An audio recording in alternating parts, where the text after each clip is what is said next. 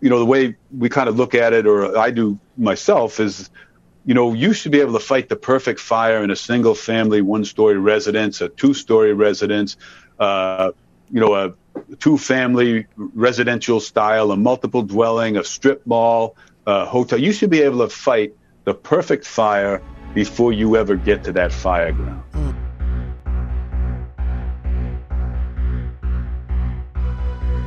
Firehouse Vigilance presents the Weekly Scrap a podcast dedicated to the never ending fight against complacency.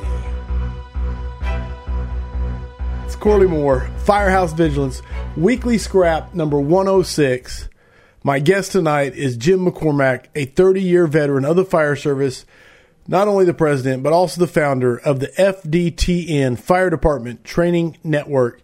He retired as a lieutenant with the Indianapolis Fire Department, where he was assigned to Ladder 7. He has conducted training basically at every place you could possibly want to conduct training. Um, in 2007, he was recipient of the FDIC Tom Brennan Training Achievement Award. I am super excited about this conversation this evening. So, my brother, Jim McCormack, welcome to Weekly Scrap number 106. Thanks, Corley. Thanks for uh, having me and being persistent to get this thing finally off the ground here. So, this should be a good time. A hundred percent, bro. I am super excited. I'm like cheesing like a kid on Christmas. So, uh, is there anything I missed in the intro? Anything you want to add that I, I should have said? No, that's more than enough. To everybody logging in, get your questions ready. I'm excited. Yes, they're already logging in. We're getting it going. I'm going to catch you. It says Joe Gavita says it's time for church. Dirk Yaniak said, Good evening, gentlemen. They're listening from Madison, Indiana, from Jasper Miller. Smoothbore Cartel said, The best in the business right here, man. Guy Hall said, Good evening, all. So we're already getting going. Lots of comments already started and fired up. So get your questions ready for Jim, and we're going to kick this off because I'm not going to waste any time. I'm going to lead it off and say, Everyone who goes to FDTN and participates raves about the quality of the training you provide there. Talk to me about how it came about. Just kind of just a broad strokes go.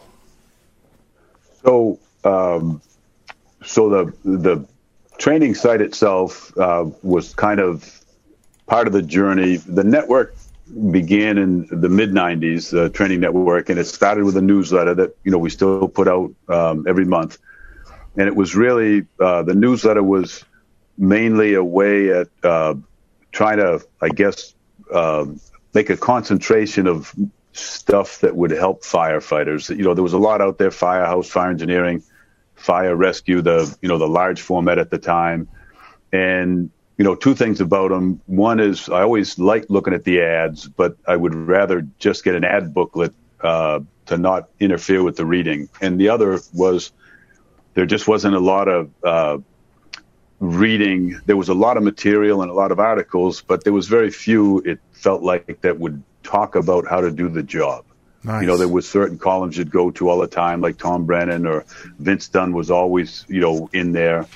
But then there was all kinds of other stuff and um, not just a lot of firefighting stuff. So that was always the goal behind um, the newsletter was just to put out something that guys could read and uh, it would be worth the time. And, and the time you know, was just a short article. They always said, you know, short enough to go to the bathroom and uh, take a read and leave. And right. that's always kind of been the, you know, the, I guess the end goal of the newsletter. So we did that, um, started in the mid 90s. And then uh, I ended up moving to Indiana in 98.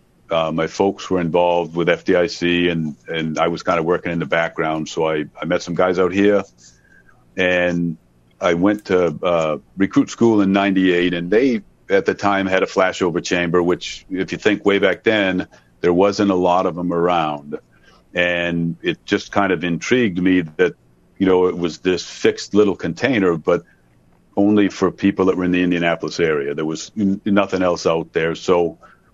You know, with a crazy idea, a couple of us said, "Hey, why don't we just build one and put it on a trailer?" So we did that and hauled it all over the state for a couple of years. You know, we were busy nice. every weekend, just jamming people through it. Um, and the more we did it, the more we found we could do other things with that container. So we ended up building a second floor and uh, did survival training and you know VES training out of the back. Anything that we could do for skills and, and light those fires inside, we would do it. Um, and it was all in an eight by twenty observation chamber, basically. So. Right. Um, so we we did it for a while and enjoyed it, but just the stress of doing it was a it was the Flintstones version for sure. You know, we had to have floor jacks and six by sixes to jack it up. It was comical, but at the same time, you know, it was like it was a lot of work. And, Getting it done, but definitely not designed to get it done. Yeah, and so um, so then you know I kind of set my sight on trying to find a piece of land, and you know in early 2000 we found a piece of land and then just started the slow process of kind of building it out. And um, at the time, we were doing a lot of survival and rapid intervention team training. So that first building that we built, um, we really designed kind of to handle 24 students at the same time without ever interfering with one another and to have it kind of realistic to the buildings we would go in. So right. that's really how it came to be. And you know, I think the last hurrah for the trailer was going down the road and the middle wheel of the triaxle, you know, went off in the median and it was like, you know, I'm tired of hauling this thing around. Right. So we parked it and uh, it's really never left the site after then. And we've just kind of built from that point. So that was the, the, the origin point was the original trailer. Yeah, the trailer was it. And then we used it up until 2010 on the site until it was finally um, done. So, you know, a lot of people ask about the longevity of these containers, and you know that container we lit so many fires in it, and it really lasted from '99 till we finally retired it in 2010. So 11 years, and you know we had a couple on site that lasted 13 before we did away with them. So, uh, you know, the the one nice thing is that we we just kind of got into lighting fires in training real early, and we've kind of you know, stuck with that because we know it does make a difference to people right away. Thousand percent. So it doesn't. The dirty dozen you can kind of say on a container is the is is the point where you get to give them the last rites. Yeah, I mean that's what we've done, and we've used some up sooner, and you know we still have some that last. Where as much as I uh, am not looking forward to it, you know, one of the first buildings we built uh, in 2006 is finally at the point that mm. we probably have to rebuild it. And, you know, I've kind of hesitated each time I go in there and re-drywall it. I think, oh, we get another year out of it, but it's, it's kind of at the point that we could probably use it, but now it's back to that, you know, is the trailer overloaded, wheel right. going to fall off? you know, it's probably time to just, you know, bite the bullet and kind of redo that. And, sure. you know, then it'll last forever, you know. So talk to me about your approach it's simplistic but real world hands on training. How did you develop this model and how has it changed over the years or has it?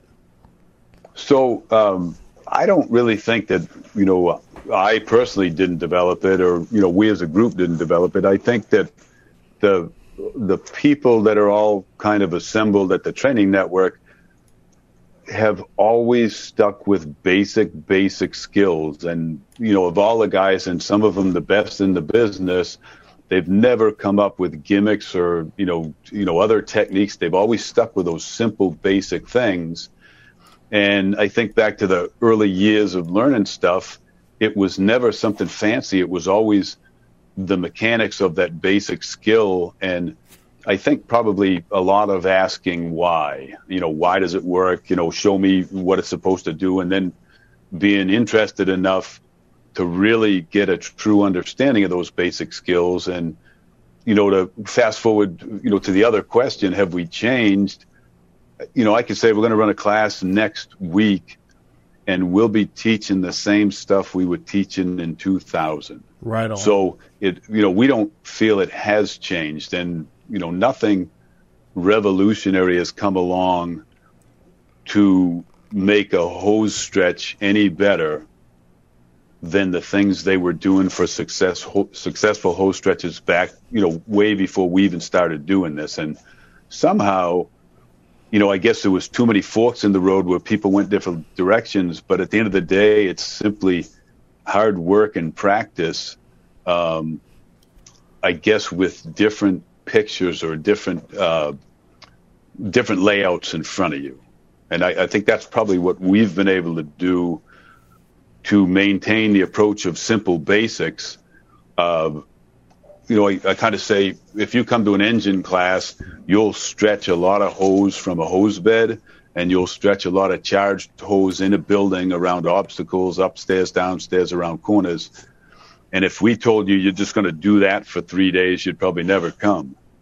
Uh, but the funny thing is, guys come for three days and then they want to come back for three more. Yes. And all we've done is make them stretch hose over and over and over again. But we've given them a different picture in front of them every single time. You know, right they might on. do it in this building, they might do it in this building, they might do it in another building, or go back to the same building with a different layout. But all they've really done is is tried to master or perfect the art of hose movement in a building so that they're successful at getting to the fire room. No, I love it. Okay, are you ready for your first question coming from the audience? Yeah. Yeah. And this is coming from Kyle Romagus. He said, Corley, ask him about the certification balloon. I don't know what that means, but I'm supposed to ask you. So, so, uh, so you know, certification. That's a big thing people are after, and we've given a certificate every class to every attendee um, that we've had, and we truly feel it still means something, even though it's a piece of paper for us uh, it means something because we won't give a certificate if if somebody doesn't finish the class. That's just kind of a, a pride thing with us. Hell yeah! But in the early years, we had a, a second certificate we would give, knowing that people came for the certificates, and it was a balloon that said, "This is your certificate from the Fire Department Training Network." And we would tell them that if you came for the certificate, then just fill this balloon up when you go to a fire and throw it at the fire and it might actually do something to help you. Other than that, the certificate's worthless without the training. Very nice. so many, we haven't reprinted them. Okay, okay. I was going to say, how many have you passed out? Um, well, we passed out a lot, but then we we hadn't reprinted it. You know. No, that's fair. Now, I want to say your standard. Your standard. Um, Chief Isaacson says this. He says, and I quote. This is a quote from him. He said, "He is the number one in the world of vocational." firefighter training that sets the standard so high there really is no number two. So, explain to me your standards and what they mean to you. Uh, you know, I would say, uh, I think that first off, I think the level that guys get is from all the people that come in and help. You know, it's not just me for sure, but um, I do have I have pretty high standards, and I think along the way, and I tell the, this to people all the time is, you know, never lower your standards, but you better learn how to adjust your expectations mm. because that's a big thing um, that gets a lot of guys frustrated in the firehouse. But, you know, for the training end of it, it's if we believe something should be done a certain way, then we go out of our way to set things up for guys to successfully try to do that. But along the way, there's plenty of places where they could perform poorly, knowing that they'll get another chance to try to, you know, perform successfully. So the standards, I just think that, you know, we we kind of hold the line on it. If this is what you're supposed to achieve, then we're going to get you through that. And I think that probably separates a lot of people in the in the training world. I guess is a lot of times if a student can't do it, it's not about the student. You know, the first place I look is to the guys handing off the material. And were they able to recognize that the person needed some kind of guidance or help um, and then move them along without stopping them in the middle of a group of people and making them feel uncomfortable. So it's kind of a testament to all the guys that are out there handing material off all the time. And you know, I am that that guy that is the quality control man, I guess. You know, right. if if something's kind of sliding, or we tend to maybe get that organizational drift where it gets off the rails slightly. Um, you know, part of my job is to make sure it doesn't get off the rails um, and to identify it well before it's even at that point where it's teetering. So, I don't know if that answers it, um, but uh, you know, I, I, would say that we just have these strong beliefs that uh, this is what will help people in real fires, and then we try to make sure that we put them in real fires and allow them the time to practice and make mistakes, but then not make mistakes and try to meet those objectives. And you know, everything that we do out there does have an objective. The thing is, a lot of people don't know what it is. And that's okay because, you know, we don't sit there and teach a class like that. Uh, but at the end of one class, you know, while we end with fires and we end with engine and truck companies performing simultaneously, uh, you know, one of the objectives of that class is to have a truck company be a second due truck and vent a roof on a second floor fire. So that's that's an objective, but in the training we would never tell guys that's what they're doing. They'll show up and tactically they'll vent that roof on the right type of fire. They won't vent it on a first floor fire because we probably wouldn't want them tactically to do that in most instances. So I don't know if that and you know I I kind of get no, waylaid a lot. No, so. no, I'm telling you, you answered the question in the first 30 seconds. Then everything beyond that was just icing on the cake, and I mean that as a high compliment. Everything from um, I, will just try to fill you in on what people said here, which is good quote, thumbs up, facts.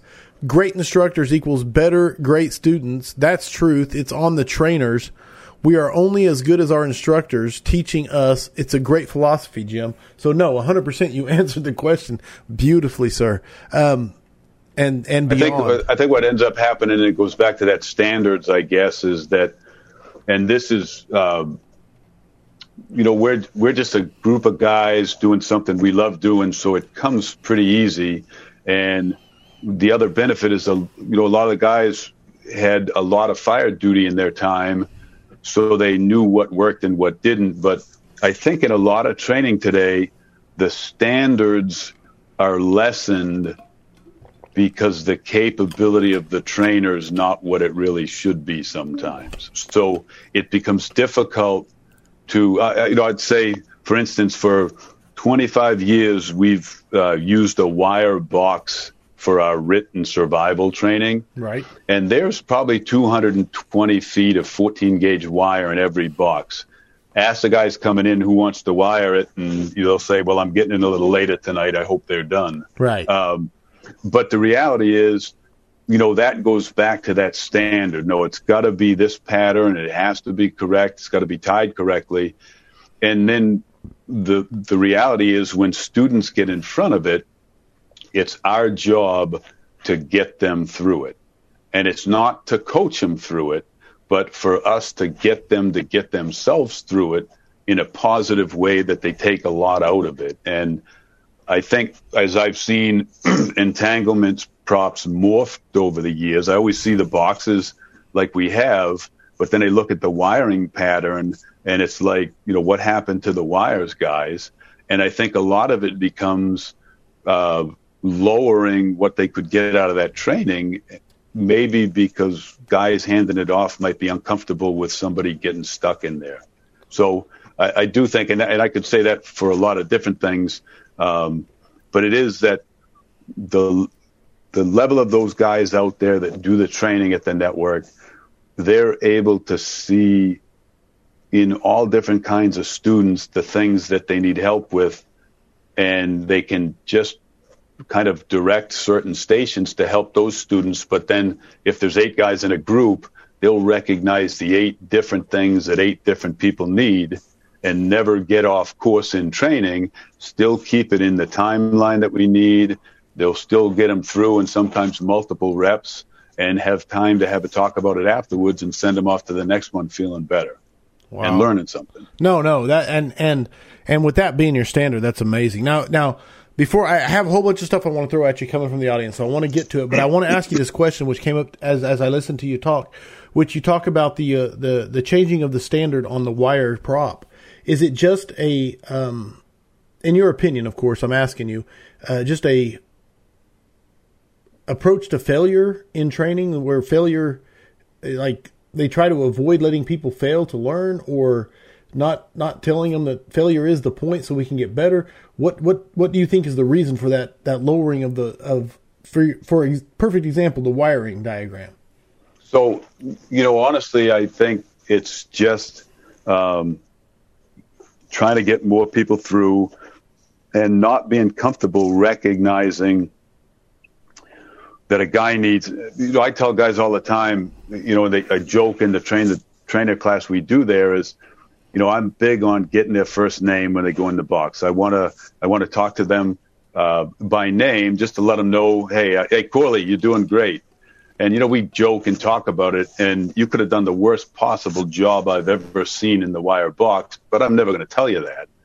I have to be your cheerleader too, you know, and there's a way to be a cheerleader and not take away from what they're trying to do. And so in doing that, I think you learn how to get people through difficult skills or stations that they're performing instead of just changing the station to meet your ability to deliver it. To and I think that box. probably it is well it's just to if you're not comfortable delivering it at that particular difficulty level uh, it's not even about failure you know it may be because they can't perform it but truly as i said earlier i would always look to the guys handing off first to see you know maybe maybe we missed something in the delivery or the setup if guys aren't able to perform this but i think with that wire box example because it's a tough one Right. um, the reality is it's just probably the best tool we've had to help guys become better trainers because they stress out if a guy gets stuck and they don't want the guy to get stuck but then you constantly have to tell them you know don't don't tell him to move this wire or that wire because that's not going to help him Right. but just sometimes that voice might help them. And so I, I think at the end of the day, sometimes a lot of things get the level of difficulty gets lessened because guys have tried to do too much rather than focus on a few things that they got really good at delivering and they deliver them so well that no level of difficulty is going to be too much for them to help them to students get better. Right. Okay, I do want to hit these before we get too far. And I got them marked. Tony Nunez asked a question. This is from way earlier. Is it? A, is it? Okay, hold on. Give me a second because I'm wrestling with what a, the internet. But ba- basically, Tony asked, "How many burns do you think, if you had to guess, you got out of a box?"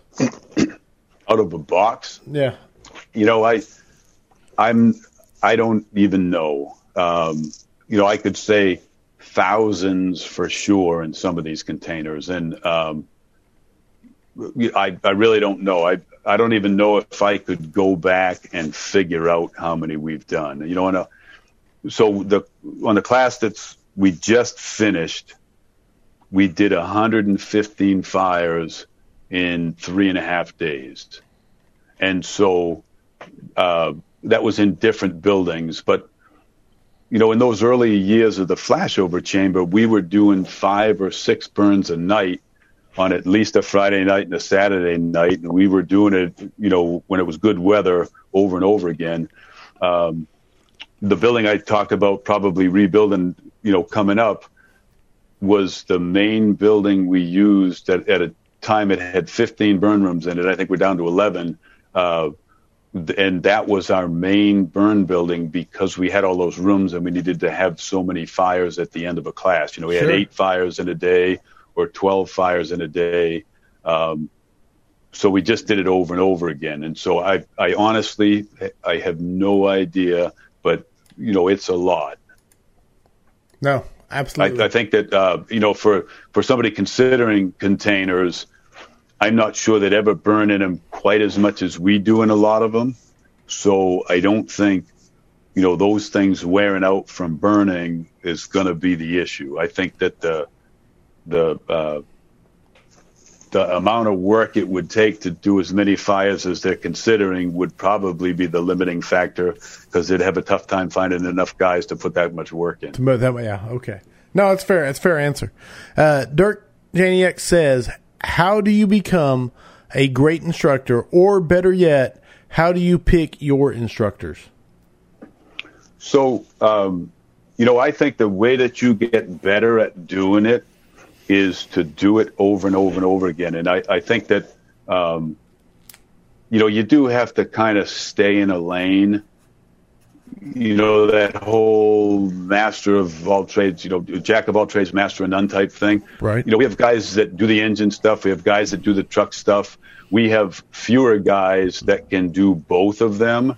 Um, and usually those guys that do both of them, um, you know, they can plug in in most places, but they're a rare commodity. And, um, you know, the guys that focus on, so I take a guy like Timmy Klett who does a lot of the engine stuff. I don't think there's a better guy out there doing engine stuff. Um, and that's what he does over and over and over again. And he doesn't do crazy stuff. It's about moving hose, stretching hose, doing hoarder operations, doing uh, two and a half operations. Uh, he could do the truck stuff, but he doesn't do it. You know, and that's with a lot of the guys. Uh, you know, Sandy Lassa could do the engine stuff, although he wouldn't want to. Uh, and that's what happens with most guys. They stick in their lane, you know, and so, but I think the way to become better is to understand all of it. And I think a lot of those guys, you know, they went to enough fires at work that they understood what the other faction had to be doing at a high level of uh, performance Right. in order for them to succeed on the fire ground. So I think a global knowledge of the entire fire ground, because that's kind of where we focus, um, and then doing it over and over and over. And I, I guess having the patience or the understanding that it, it does become a grind. You know, guys go in and do it, um, and they they don't ever lose sight of the fact that they know so much now that they still have to deliver it at the level of the student receiving it. And I think that's a big, big issue. You know, it's like I, I, you know, forcible entry is a funny one because I see it all over the place and I see all these tips and, you know, techniques to do certain Right, things. right. And then I see two guys not understanding how to hold and position a Halligan and then strike it correctly, uh, and then move that Halligan. And I was watching a, a video the other day to try to understand, you know, maybe what other guys think of or do. And in watching the video, all of the talk went to gaining leverage to force a door. But what was missed, and I think the thing that we missed or see the most, is that the guy watching it intently picked up on or could pick up on the fact that every time the guy was speaking about maybe the the um, the forks or the adz in the door, whatever they were doing, what they never talked about was that every time the axe hit it, there was slight movement with the other hand pulling the Halligan away so that it was keeping the right direction to get behind the door. Just kept capturing And that so- angle, right? Yeah, and Yeah. I think that's all taken for granted, and it's really the reality is those those people that are trying to learn that and perfect it. That's what they need highlighted. You know, not the main. You know, the main. You know, this is the adz. This is where you hold it. This is where you strike it. They need that too. But if you don't teach them how to properly move that after every strike or with every strike, then you're never going to get that door force. You're going to keep bouncing the forks off the door and wonder why they never went in. And so I think that probably you have to have a mastery of the material that you're trying to hand off, but it may never have to become vocal.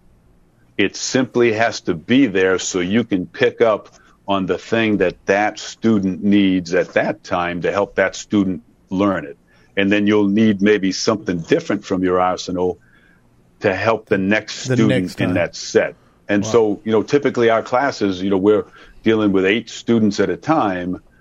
So while you'd love it that if you could say one thing and then let them practice, they all got it on the first round. The reality is it doesn't happen that way because everybody's different Right. and everybody learns different and everybody has to practice in their own way. And so I think to answer the question, to, to be really good at handing that off You have to have done it many, many times. You have to have some experience doing it for real. And and I do believe you can make a lot of that in training, but um, you still need some real world experience. But you have to have the patience to not step in when a student's trying to do something. You know, you might not start that way. And I used to do a lot of rope rescue training too. And, um, you know, the thing was, the more you do it, the more you learn to step back and watch other people perform because they may go about it in the early portions of setup a different right. way than you would, but the end result is the same. And so I think a lot of times guys step in too soon and they don't let students try to work through the problem because at the end of the day, they may get where they need to. Uh, but if they don't, you need to know how to help them. And I think to go with that forcible entry a little more, I can't tell you how much of this adz technique I see in forcible entry. It's a function of forcible entry props. It's a, it's a function of a lot of things. Uh, but practice and adz technique on a door is not something guys have to go to some training event to learn. It really, they need to learn how to actually force that door and get those reps.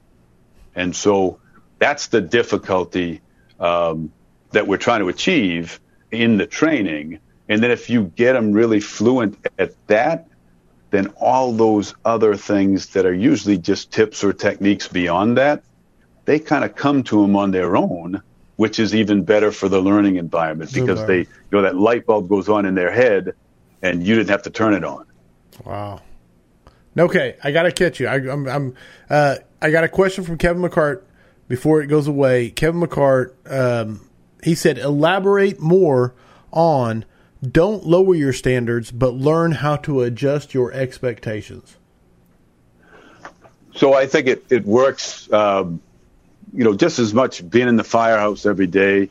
You know, the, the, the nice thing about us talking together and, you know, the training that we do and that you do and a whole bunch of these guys do, and I, I know these guys as well, is that, you know, they get around like minded people a lot and what they have to realize is that, you know, while it would be nice to have all those like-minded people on your crew at the firehouse, right, it's it's not really possible. Um, so sometimes, you know, it is on you to develop your guys on a crew to get to the level of performance you want. Uh, but if you think they're all going to get to where you want at the same time, or even if they care to get there, you're kidding yourself. You know, if, unless you can put that crew together with those people. But you better learn how to get your expectations to where they slide because that's the thing that you're not going to be able to change. If you change your standards, then you've lost the game to other people. You've become the people that you didn't want to become because you changed your standards. But if you change your expectations and then just realize, and you have to do it, you know, I'd love to have a guy that could come up and maybe baseball bat swing the door on his own and get in that door. But I could, you know, look at the guy. You know, I, you know, had guys along the, you know, through the years on my crew that I said this guy's just not going to get it, whether it's that skill or some other skill, and I'm going to destroy myself if I think that I'm going to get him to the level I want him to perform. So, you know, you got a couple of choices, you know, the big the big department, maybe the guy will move. Um, otherwise, you better find a way to get what you can out of them, but realize that is maybe not the standards that you would have. Right. So, uh, but if you lower yours to his, then you've shot yourself in the foot, and you're just you know not who you thought you would be or wanted to be. So I, I hope that helps. But just um, for all the guys listening that you know you see at the different shows or different training events, just realize you're spending your time with like-minded people when you go to these things, and while you'd like to have that same level of interest back in the real world at the firehouse, you may not have it. So you have to kind of change something, change the thing that you can put on them, and not the thing that makes you you. Right on. No, and I want to tell everybody that's listening right now because I want to throw, I want to keep throwing your questions at Jim because he's killing it. Um, Facebook last week changed their format, and right now, live, after about, I don't know, 30 comments, I can no longer scroll and see them. So if I don't get to your question, do not be afraid to repost it. Uh, Brett Lyle, you had one about how he selected his instructors. Please repost and I will try to get to it. Jonathan Talon asked, he said, Jim, what is your thought on earning respect back after losing it from personal mistakes? So that's a uh, that's kind of a tough one, and it just goes to hard, hard work. You know, it's um, the problem is if, if so it was based on previous mistakes, correct? Is that what the question was? Yeah, basically, if you've made mistakes and kind of hurt your reputation, how do you get how do you get respect back? so it's just uh, probably the grind of solid work and not trying too hard to worry about that. So if if you do the work and you continue to put that effort in and you keep making better decisions and good decisions, some people, you know, firemen are the are the worst. You know, they have memories like elephants, elephants. and they won't forget anything. Um, but you can, through performance, change people's view. And, you know, it would depend on the exact situation. If there was something, you know, with a, one individual that really was a problem or something. Um, and if that individual won't let go, then you're probably never going to get that. So go back to your expectations question and say, you know, you might have to change your expectations or what you could get for that guy to, you know, look at you again in a different way. But I, I do think through performance, you can get that respect if that's what you're looking for. Um, and it, it's just going to come from that. I mean, there's nothing else that you're going to be able to do because at the end of the day, if we're talking about the firehouse or the fireground, it is performance that matters. The fireground, it's you know, it's physical skill performance.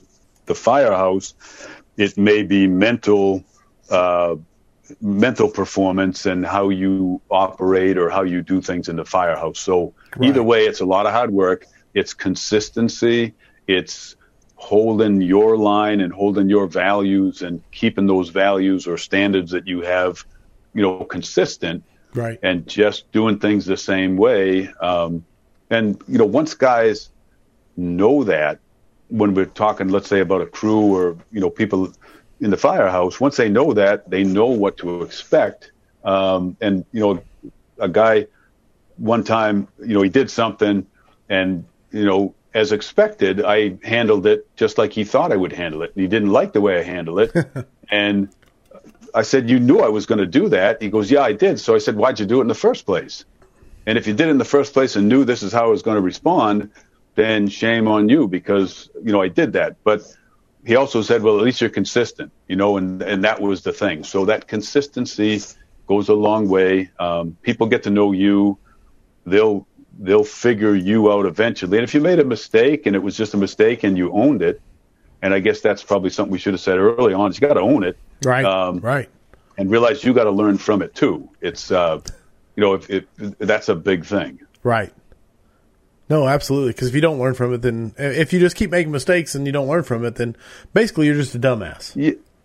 Well, you know, it's certainly not going to get the respect you're looking for. You right. know, the thing about uh, making a name for yourself uh, or respect or whatever, you're going to get something. It may not be what you want, but you're going to get something. And that's the whole thing about making a name. You know, this guys want to, you know, become more important or something, and it doesn't really matter. You know, you just you keep going. If you want to make a name for yourself, you'll make a name for yourself. And we tell guys all the time, it may not be the name you wanted to that make. one you wanted. Certainly making a name for yourself. Right on. All right. Brent Lyle did repost his question. He said, ask Jim how he has handpicked his instructors over the years.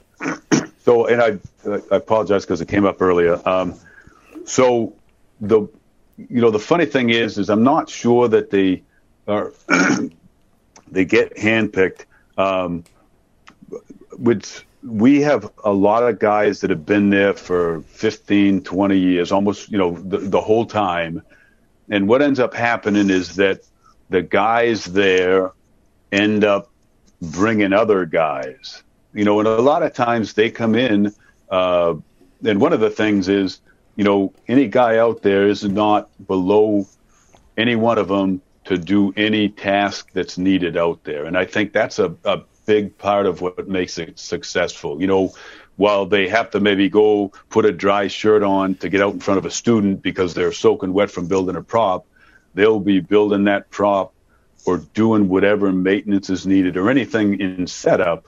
Um, so the work ethic of those guys is there, but you know, to take a guy in just to take a guy in, it, it usually it doesn't really happen a whole lot. It's always somebody that somebody else knew and wanted to bring out and try. Um, sometimes they work out, and sometimes they just they don't. You know, um, but there's not a whole a, not a whole bunch of them. And I wish I would had a better answer. It's like you know we do get emails from time to time for people to help, and I'd tell you part of the the help issue with us is that, you know, for every guy we bring in from the outside, we could get two local guys, you know, for the same uh, cost for everything included. You got transportation and, and getting guys there, so sure. it becomes you know a fine balance of making sure that you can make everything work financially. Um, I think the biggest core uh, component of all the guys out there is their work ethic, number one.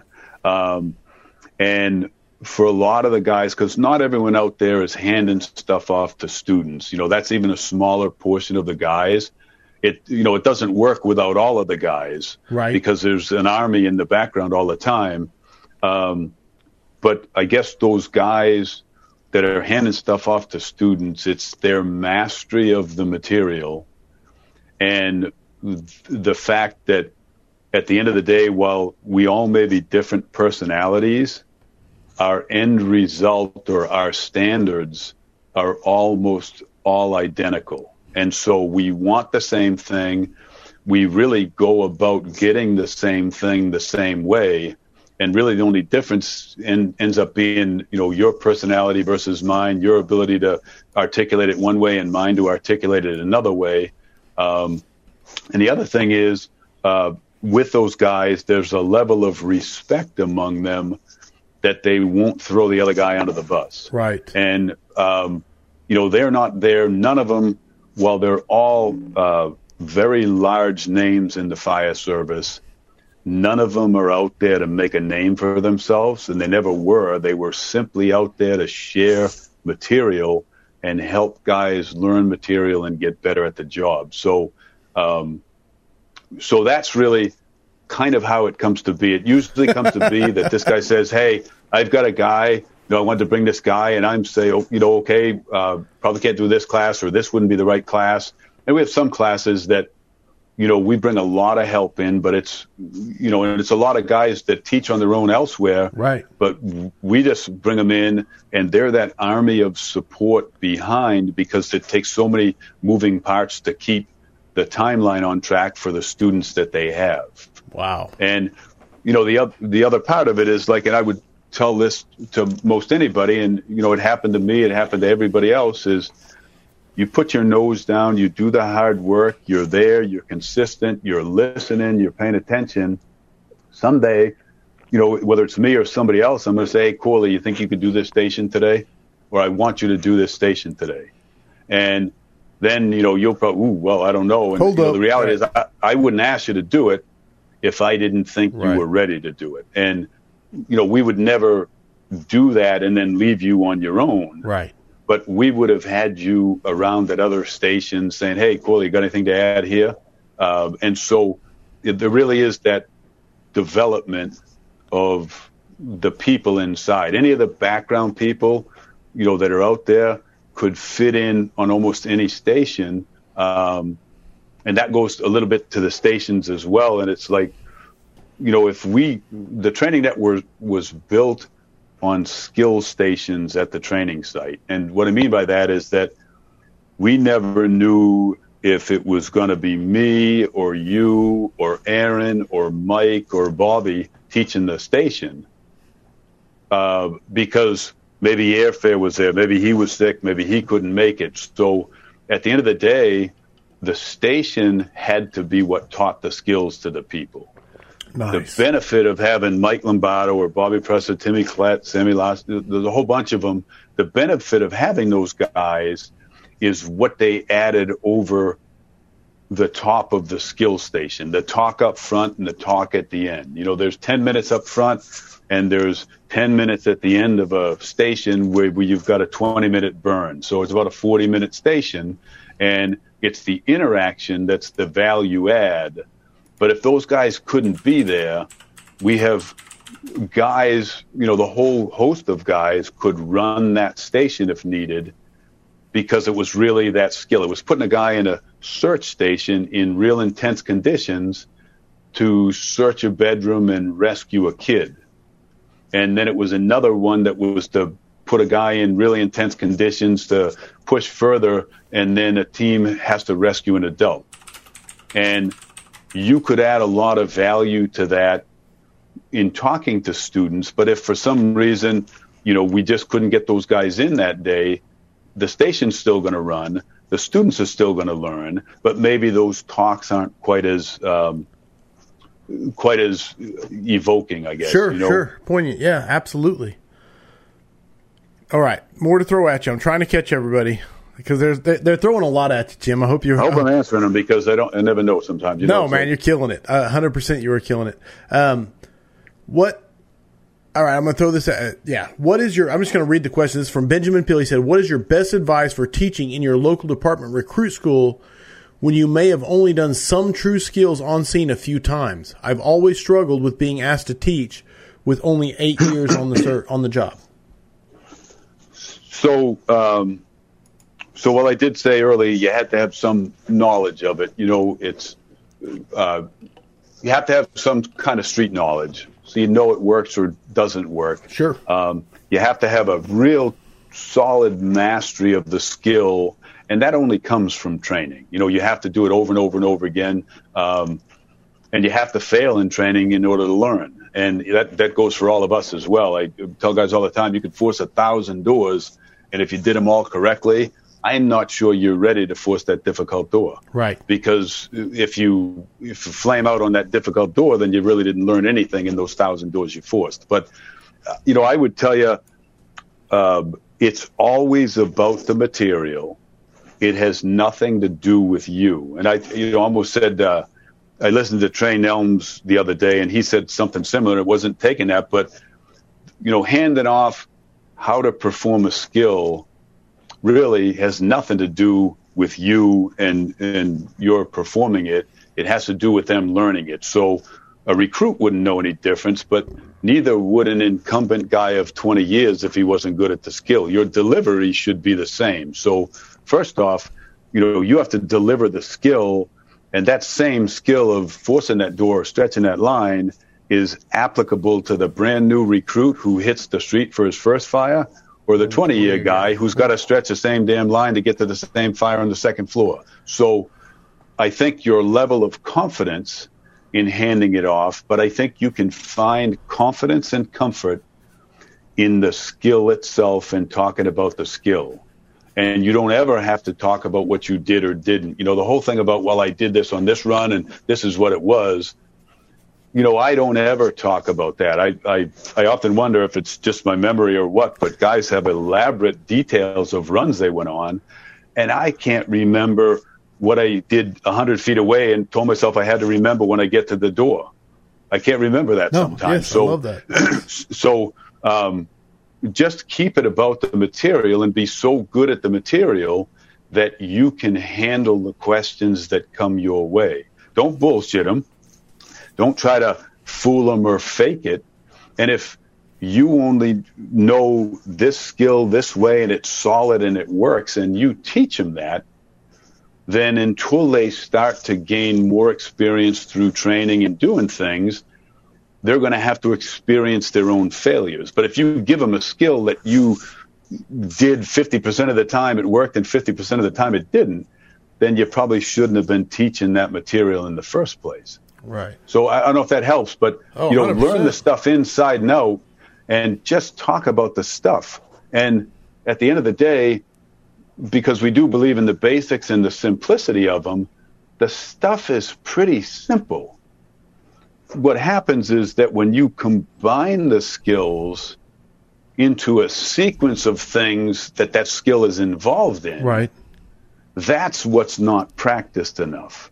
So what's you, you know the let's say forcing a door. If you force a door and you're up next and you go into rotation on a forcible entry prop, well, that's all well and good.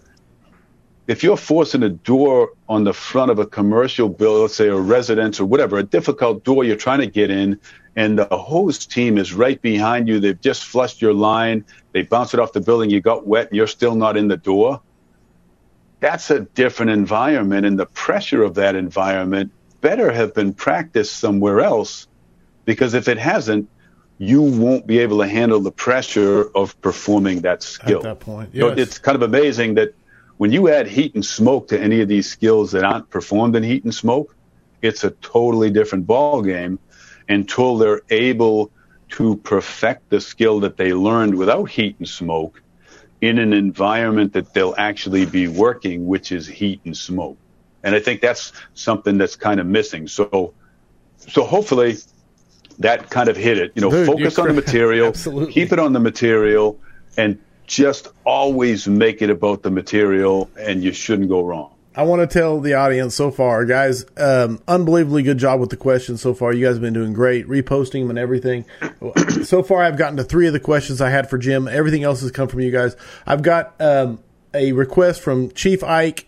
He said, please tell Jim the fire service thanks Becky for making FDTN happen. She's the foundation. So I want Who to get- is? No, just that. Thanks. You know, uh, Becky's been supportive of it for uh, for the entire time, and she kind of knew she was getting into it when we got married, and just kind of went along, and it's been uh, it's been good for us. You know, we kind of built this thing together in the you know the backside of the business, let's say, while on the front side, it's been built by all those other guys. You know, so you know, I'm just a lucky guy to have her and all those other guys that support the whole thing. You know. And I, I do want to say, I mean, uh, this is my own observation of this: is this this theme of humility that runs from uh, not just you as the guy, you know, the president, founder, etc., but also uh, when you talk about the framework of the support cast behind it, it's this it's this uh, theme and this vein of humility that runs throughout, man, and it's pretty impressive. So uh, I, I don't know what I mean by that, other than saying thank you for that. No, Uh, Kyle Romagus has a question here. I'll switch it from the angry, but he said, Jim, in your opinion, what percentage of the students that attend FDTN trainings are really as proficient at the basics as they thought they were before they attended? You know, I don't have a. I, I probably can't give you a percentage number because it'd be hard to pin some kind of number on that. But I can say that the perception bubble gets burst frequently. And what I mean by that is that we go in with a perception of, you know, our ability is this big.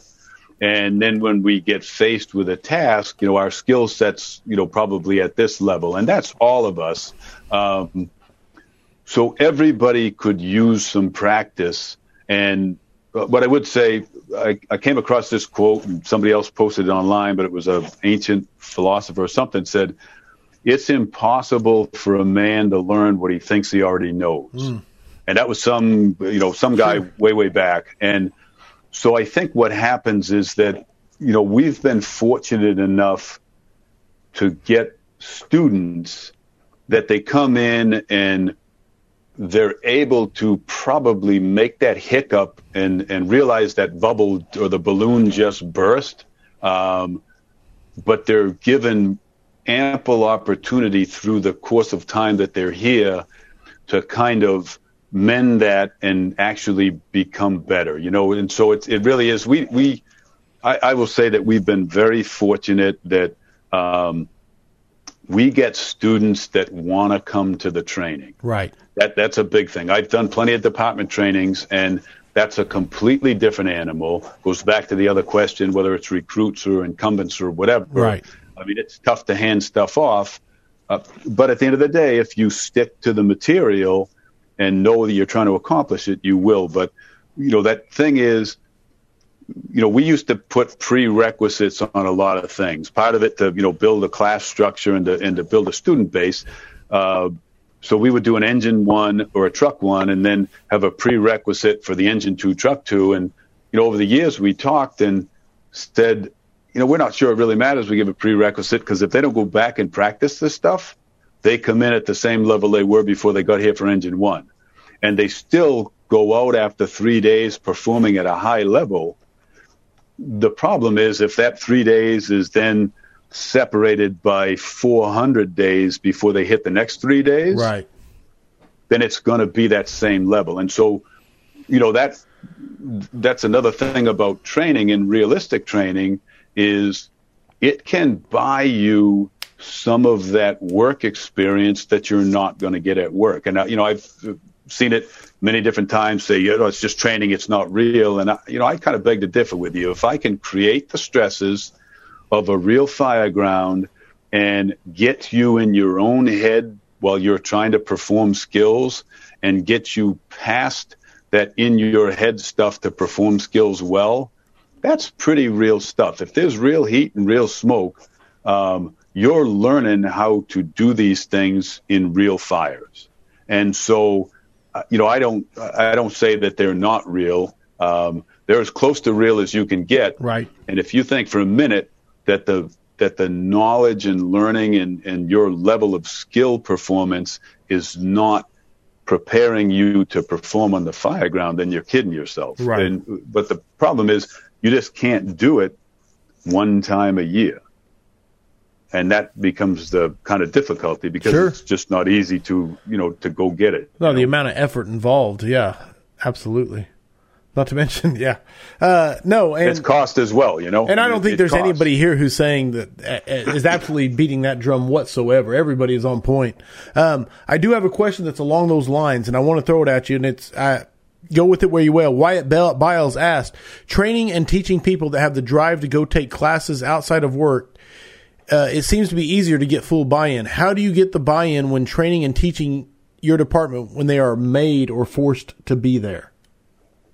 So, um, I guess rule number one is like we've all been there in the department and said, you know, what kind of bullshit are we going to have to go to in training today, right? right? So, if if they can answer that question with some kind of BS, then you shouldn't be doing the training if it's worthwhile training and you have taken the time to not waste their time, then I think they'll perform it. You know, the, the thing is, the, you know, department training's interesting, and I come from a bigger department where department training was kind of non existent in the sense that, like most departments, if they do a recruit school, there's nobody left to do any other training. And so it's always left back at the company level, right. uh, which should be your job as an officer anyway. So, but I think the buy in portion of it is, you know, just write down the five things that you hate about the last training session that you went to at the fire department. And if any one of those five things can be said about the training that you deliver, then you're not preparing enough for that. The other thing is um, don't overdo the amount of material. Keep it small and simple. You know, so one of the big failures is people go in and you know in the early early days of RIT training, RIT training in fire departments was, hey, there's a guy in there, go get him. So they didn't teach him how to get him packaged. They didn't teach him how to secure his air. They didn't teach him how to do drags or get him up a set of stairs. They just said, go get him. And so it never really was something that would lead to a goal that was finished and, and kind of finished successfully. So just remember that we misalign objectives all the time. You know, we look at a group and say we're going to do some kind of training, and then we get that group in, and there's simply not enough time to do the, the amount of training that you're trying to do. So, in a typical fire department, you're lucky to get them for three hours, let's say. Right. You know, I, I would right. say we did department trainings in Indianapolis where we did a morning block and an afternoon block. They had to be at work at eight, so they couldn't even beat to training by nine. They had to get out and eat lunch because there had to be enough time for the next crew to get there at one o'clock. So three hours. And then in that, you got to take all the handshake and BS that's taking place at the front end and all the all that kind of stuff. You know, I haven't seen it for whatever. And then you finally get to training. So you're lucky to have an hour and a half, maybe two hours of training in that three hour block if you're lucky. And in that, what can you really perform for the numbers of people that you brought That into training? So in. now, you know, if you have eight people, you know, eight people have to do something. And so again, it's don't waste my time. Don't, you know, uh, uh, give me something that's just BS. Don't make me stand around because you're not ready.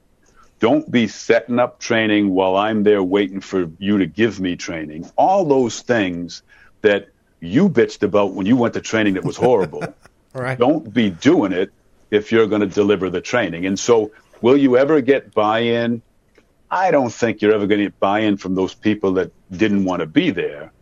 But if you can make them sweat, make them breathe some air, make them do something a little bit physical, and all of those three things were to accomplish a realistic task that would take place on a fire ground, then I'm not sure you're failing them in any way. They and you know the nice thing is they probably will go back and talk about it.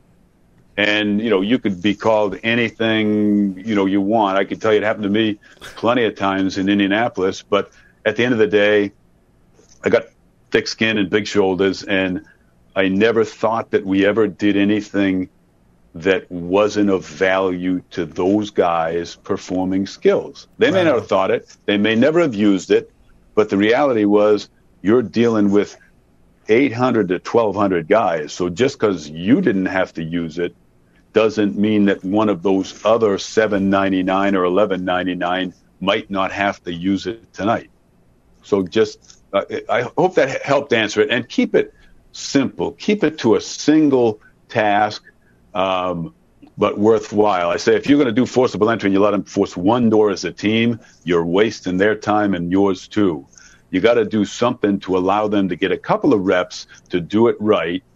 And then you have to have the discipline and the confidence to correct if correct it if it's done wrong, Done which wrong. probably is the failing thing for a lot of guys trying to hand off, you know, to such a wide audience. Sure, sure.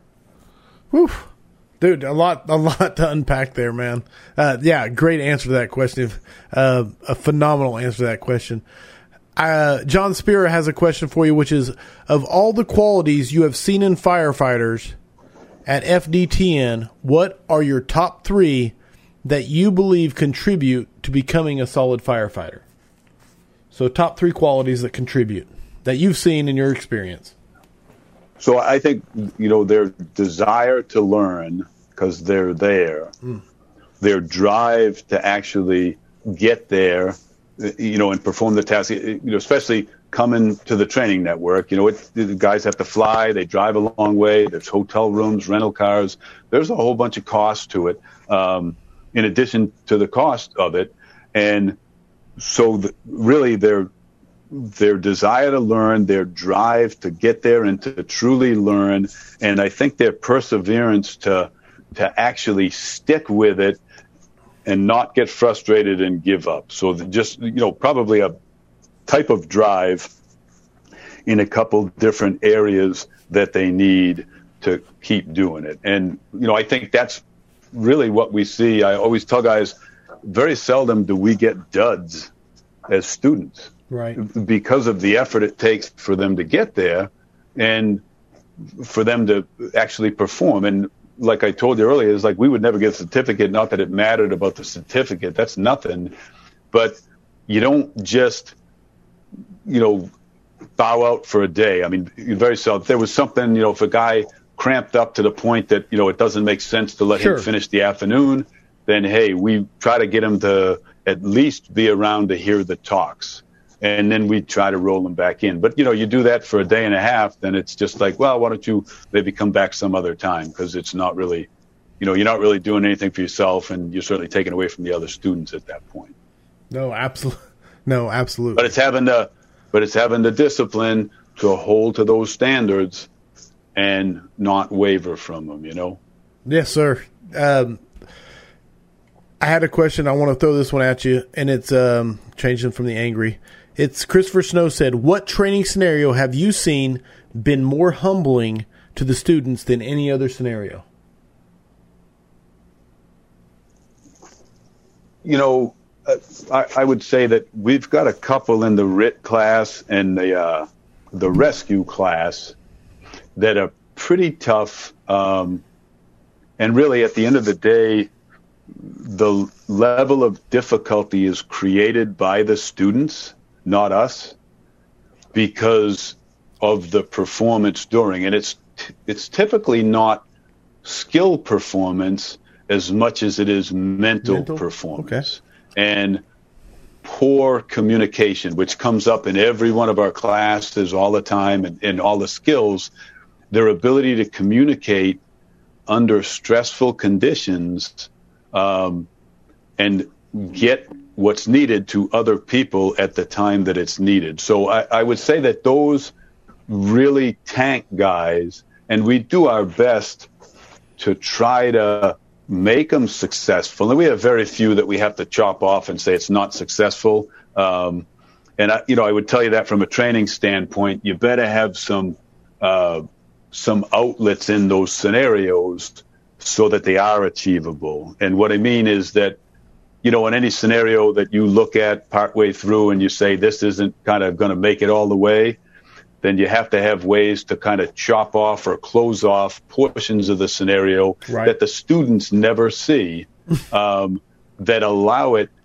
to end in a positive light. And, you know, the worst thing you could do is culminate in three days and then have a, a non successful final scenario. Right. Just put the daubers in the dirt. Well, you just, and so you better find a way to make it not happen. Right. In a way that makes it grueling, makes it exhausting, makes them earn every ounce of it.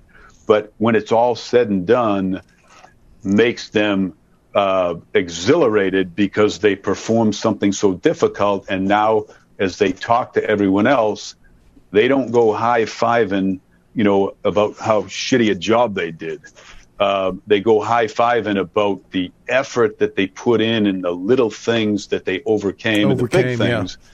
So that they came together as a team and got the job done. And so I hope that helps it. You know, in all of them, I could say, you know, the basement stretch for some of them. That if I was to tell you, you know, the basement stretch, if you look at it in a in a scenario fire, is an exhausting, difficult fire, and um, they get it done most of the time, but typically they'll run short of hose, and then they truly have to work to get the remaining 15 feet they need. And they're taking a beating while they're trying to get that remaining 15 feet. So I think, uh, humbling wise, I think guys are humbled a lot more internally on many of the drills because that's simply the level that we push them to all the time. But it's not humbling as a massive group on the outside afterwards. So hopefully that helps a little bit. We're trying to push guys to and beyond where they thought they ever could go, and at the same time allow them to learn and become better at what they're doing. And that does uh, it takes a lot of effort by uh, all the people at the training network right. to be able to push those guys past where they ever thought they could be, and then come out and instead of beating their chest about it, simply taking the small victories that they overcame and understanding that maybe it is time to go put some more work in, you know. And right. if we can do that, I'd say that's humbling and I'd say that, that it was successful. Dude, it's a whole nother level. Listen to you talk about it. It's a whole nother level of a, of a uh, philosophical approach to training. You know, it's not there. It's it's all about intentionality. There is nothing that's done on accident, and it's impressive. So to hear you talk about it, so it, it's you know I don't know why it's. Uh, I, I really and I appreciate that, and I mean we we do spend a lot of time building the buildings. And you know, I tell guys we don't ever put a wall or a door or a window in a building without previously thinking about what that was there for. You know, so I can tell you that the it, it doesn't really matter. I could draw a map for you. It's not going to help you when we light a fire in the building. But you know the the stretch in the ranch to the basement. It so it goes in the front door about 20 feet. It takes a left hand turn for 20 feet, another left hand turn for eight feet, a left hand turn down a set of stairs, and about 30 feet till it can take another left turn, about 10 feet, another left 15, a right for 15, and another right into the fire room. And so uh, that's on a setback up at the ranch of about 40 feet from the engine. So that's not a day one skill, obviously. Right, right. That's just repetitive stretches with corners and stairs and advances and, and different lengths. So all that's done to try to get them ready to perform that skill, which is the fire they could have at home. And then I can tell you, once they think they have it mastered, we'll just flip the stairs so they go a different way.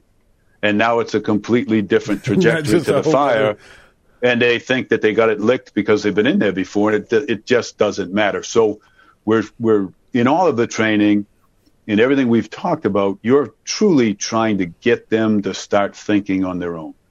And if they can think and learn and come to a level of mastery of that skill, there's nothing that they couldn't overcome on a real fire. They also have to realize that they can't do it on their own.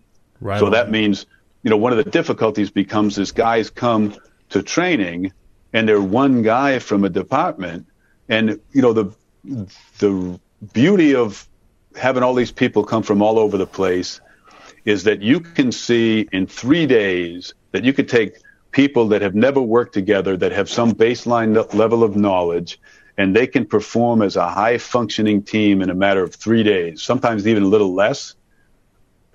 The problem is when they go back home, they have to put the effort in if they were one guy at training because they have to at least do it for their own crew and they have to find a way to get their crew up to that level of performance, which is a, a daunting task. No doubt, no doubt. Oh man, dude, uh, this is uh, so much knowledge coming at, at. Yes, I can't even say. Uh, Kyle, Smoothbore Cartel said it best right here, and I have to read this comment. He said, when you have John Spira, Todd Edwards, Kurt Isaacson, and Mike Kirby in the audience commenting, you know you have the right guest on tonight. And I wish I could let you peek into my brain every time one of these guys makes a comment and every time Jim answers, because that's exactly how I feel. It's like, where am I right now? People but they're ask- all, you know, and I would tell you, they're all doing the same stuff out there. And, you know, I think sometimes, um, you know, I had discussions sometimes going back to that wire box, and I, I talk about this because uh, you know you listed all those guys. All those guys out there have the same philosophies. I think many times, you know, maybe they just didn't drill it down to looking at it that way, or maybe they just didn't talk about it that way, or maybe they didn't have someone like you asking the questions and then just answering, you know, honestly about how we do things. But so you know, there's this big thing out there about creating stress and, and, and, you know, trying to stress guys out to be able to perform. And I don't think that you have to artificially do that. And so that's probably the biggest difference between, you know, the way we look at things and someone else. And it goes back to that wire box. And, um, I told you it's about 220 feet. It's a ugly looking thing when you look at it and nobody ever thinks they're going to get through it. Um, but you know, I've had conversations with plenty of people about how their approach would be. Well, maybe they talk to him first about how you know it's not really that difficult, you know, and they, you know, maybe this, and you know, I could go on with what the conversations were, but my whole point was, you're stressing me out talking about it, and I don't need that. There's enough stress that they create. If I lined up eight tubes and eight guys in front of those tubes those guys are already self generating stress. You don't need to create any more. And what you need to do is realize when the stress is starting to peak, you have to be so good at getting them through it to diffuse that stress and let them continue. You know, I have a compressor, I, a compressor that runs out at the land, and every so many seconds, the compressor shuts off so that it can drain oil and water You know, and so what it does is it goes from 6,000 pounds all the way down to 2,000, and then it builds back up again on its own. And so if you look at how you're dealing with struggling students, you have to be like that compressor. You have to be the thing that hits that reset for them without them knowing you hit it. And then that will then create more stress in them on their right. own, but the stress will be different stress. Right. And so once they start to do it, then it's just a matter of they can look at the stress or they can look at the success. And if they look at the success that they got six inches and they have that attitude to approach it, now they can get another six inches. If they looked at it and they got six or eight inches and they stressed out and they backed up again, and you don't somehow find that reset button to get them to engage again, right, then you really right. haven't helped them at all. So you, you would have been just as good to you know, put them on some other station. But my, you know, my whole thing on that was don't you don't have to create anything with this all these people. You just make these props and you make these training sessions and the stations like they would be for real and then create the stressors that would be there for real and then you don't have to artificially introduce anything. Right. You just let them learn or you let them make mistakes or perform poorly so that they can recover and perform better. And if you can do that all in one station, it's even better. You don't want to end a station on a negative and have them walk away. You'd rather end it on a positive. And then, like I told you, I'm going to tell you did a hell of a job getting through that box, and it could have been the shittiest job I've ever seen. but you'll never know it uh, until we talk about it afterwards. Right. And, you know, we really wouldn't. And the thing is, then you get all those other guys. And even in that, you know, there's some learning points after the fact to say this is what a good team does. You guys were all helping him and giving him encouragement. And the only thing we have to do from time to time is tell a student, hey, don't tell him what to do. Just tell him, hey, keep going. You know, if you tell them what to do, and this is, we've seen this in students, and just understand this is that if you tell them what they need, and then they do it and then they move a little further, whether it's the wire box or anything, and then you tell them again, then they're going to move a little bit further and they're going to stop. And what do you think they're waiting for? They're waiting for you to tell them again. Right, right. And so you're you're, damaging them, them more than helping yeah, them, like right? So you just don't do that. Right. Yeah, you let them do it. Like I said, you got to be their cheerleader. Um, and you know that could even be you know, I would tell you that guys out here have mastered how to be their cheerleaders in high heat, heavy smoke conditions, so they never know it's us. You know, they just know that it's it's, and part and, of the operation. And a big thing I'm getting from it is it's it's all about letting them succeed, but it's not about blowing smoke up their butt. It's it's it's about letting them succeed and not tearing them down. Letting yeah, well, yeah, they have to and they have to work to succeed and they may get broken down, but it'll be broken down from their performance, not from anything we ever did. Gotcha. And you know that's a absolute no no, and guys know it. You don't even have to say it. It's like the people coming in. That's not the way they do things. It's not their belief system. So it's you know you'd never see somebody lighten into a student for anything performance wise unless it was something absolutely right. stupid that right. shouldn't have been done. And then you could probably hear it you know, where you are if, if it happened out here. Right. Because it will happen. Fair enough. Uh, Dirk, uh, now I'm going to tell the audience real quick. I'm using the angry emoji because when I scroll through these, there's a lot of them, guys. But when I scroll through them, I can see the orange real quick because no one uses it but me. So if you get it angry, it means I want to read your question. So Dirk asked, "What does Jim think about propane training towers and theatrical smoke?" So we use fake smoke. Um, where we can. I think if you use fake smoke and propane, you're going to learn pretty quick that the environment inverts and there's nothing up top and maybe a little smoke down below. But we're not uh, we're not big advocates of propane. I do wish that we had a couple of propane tubes, let's say. Um, but my theory would be is that we would light the normal room on fire. And the toughest part of doing live fire training for engine work is being able to put fires out you just can't do it because you can't keep rebuilding the fires once they put water on them. So right. some kind of propane would would work there, um, so that we could ignite something maybe up high. They could hit it with a stream, and then it would go out, but they would still have all the real smoke and heat created from the OSB and the pallets and straw. Um, and then when the next crew came around, we could hit the igniter, it would flare up on that tube, and they would do it again. You know, if propane's all you have, it's all you have. It's um, it'll give you heat. I think your biggest issue is going to be to get smoke to to play well with propane. Mm-hmm. I just don't think that you're going to find that you can fill thick, thick smoke to a point that it, it's going to create that. Now, but, you know, some of the elaborate buildings, you know, they have good smoke, they have big smoke machines, but a lot of times if you just stand up, then you can see, you know, from the ceiling down to about five feet off the ground or four feet off the ground because the smoke was inverted when the propane filled up and just there's too much pressure up there for that smoke to overcome the propane and the heat and everything. So um, if it's all you have, I would use it. Um, I, I can tell you this, you know, there's a lot of people afraid of lighting fires, you know, in buildings like we do. And I, I don't mean to, you know, they just don't want to do it. They want some clean, re, you know, replenishable alternative like propane. We just don't feel that it, it gives you what you need for those conditions.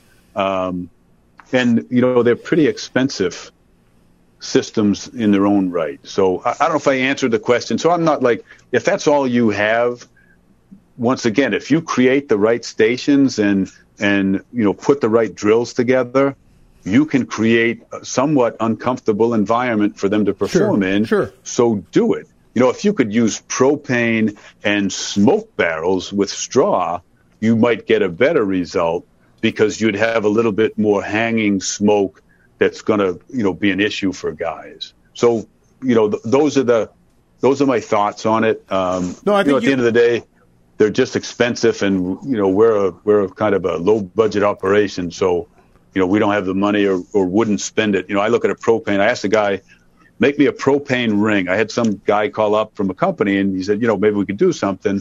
And I thought that meant maybe he wanted to give me something to try, and that wasn't it when I called him. But I said, I'd like a ring that I can put in a window that has a nice amount of fire in that window. But I want to be able to move it from window to window. I want this prop so on size up they can say, hey, fire showing second floor, you know, Bravo side or nice, whatever. Nice, yeah. Um, and he said, you know, we probably could do something like that.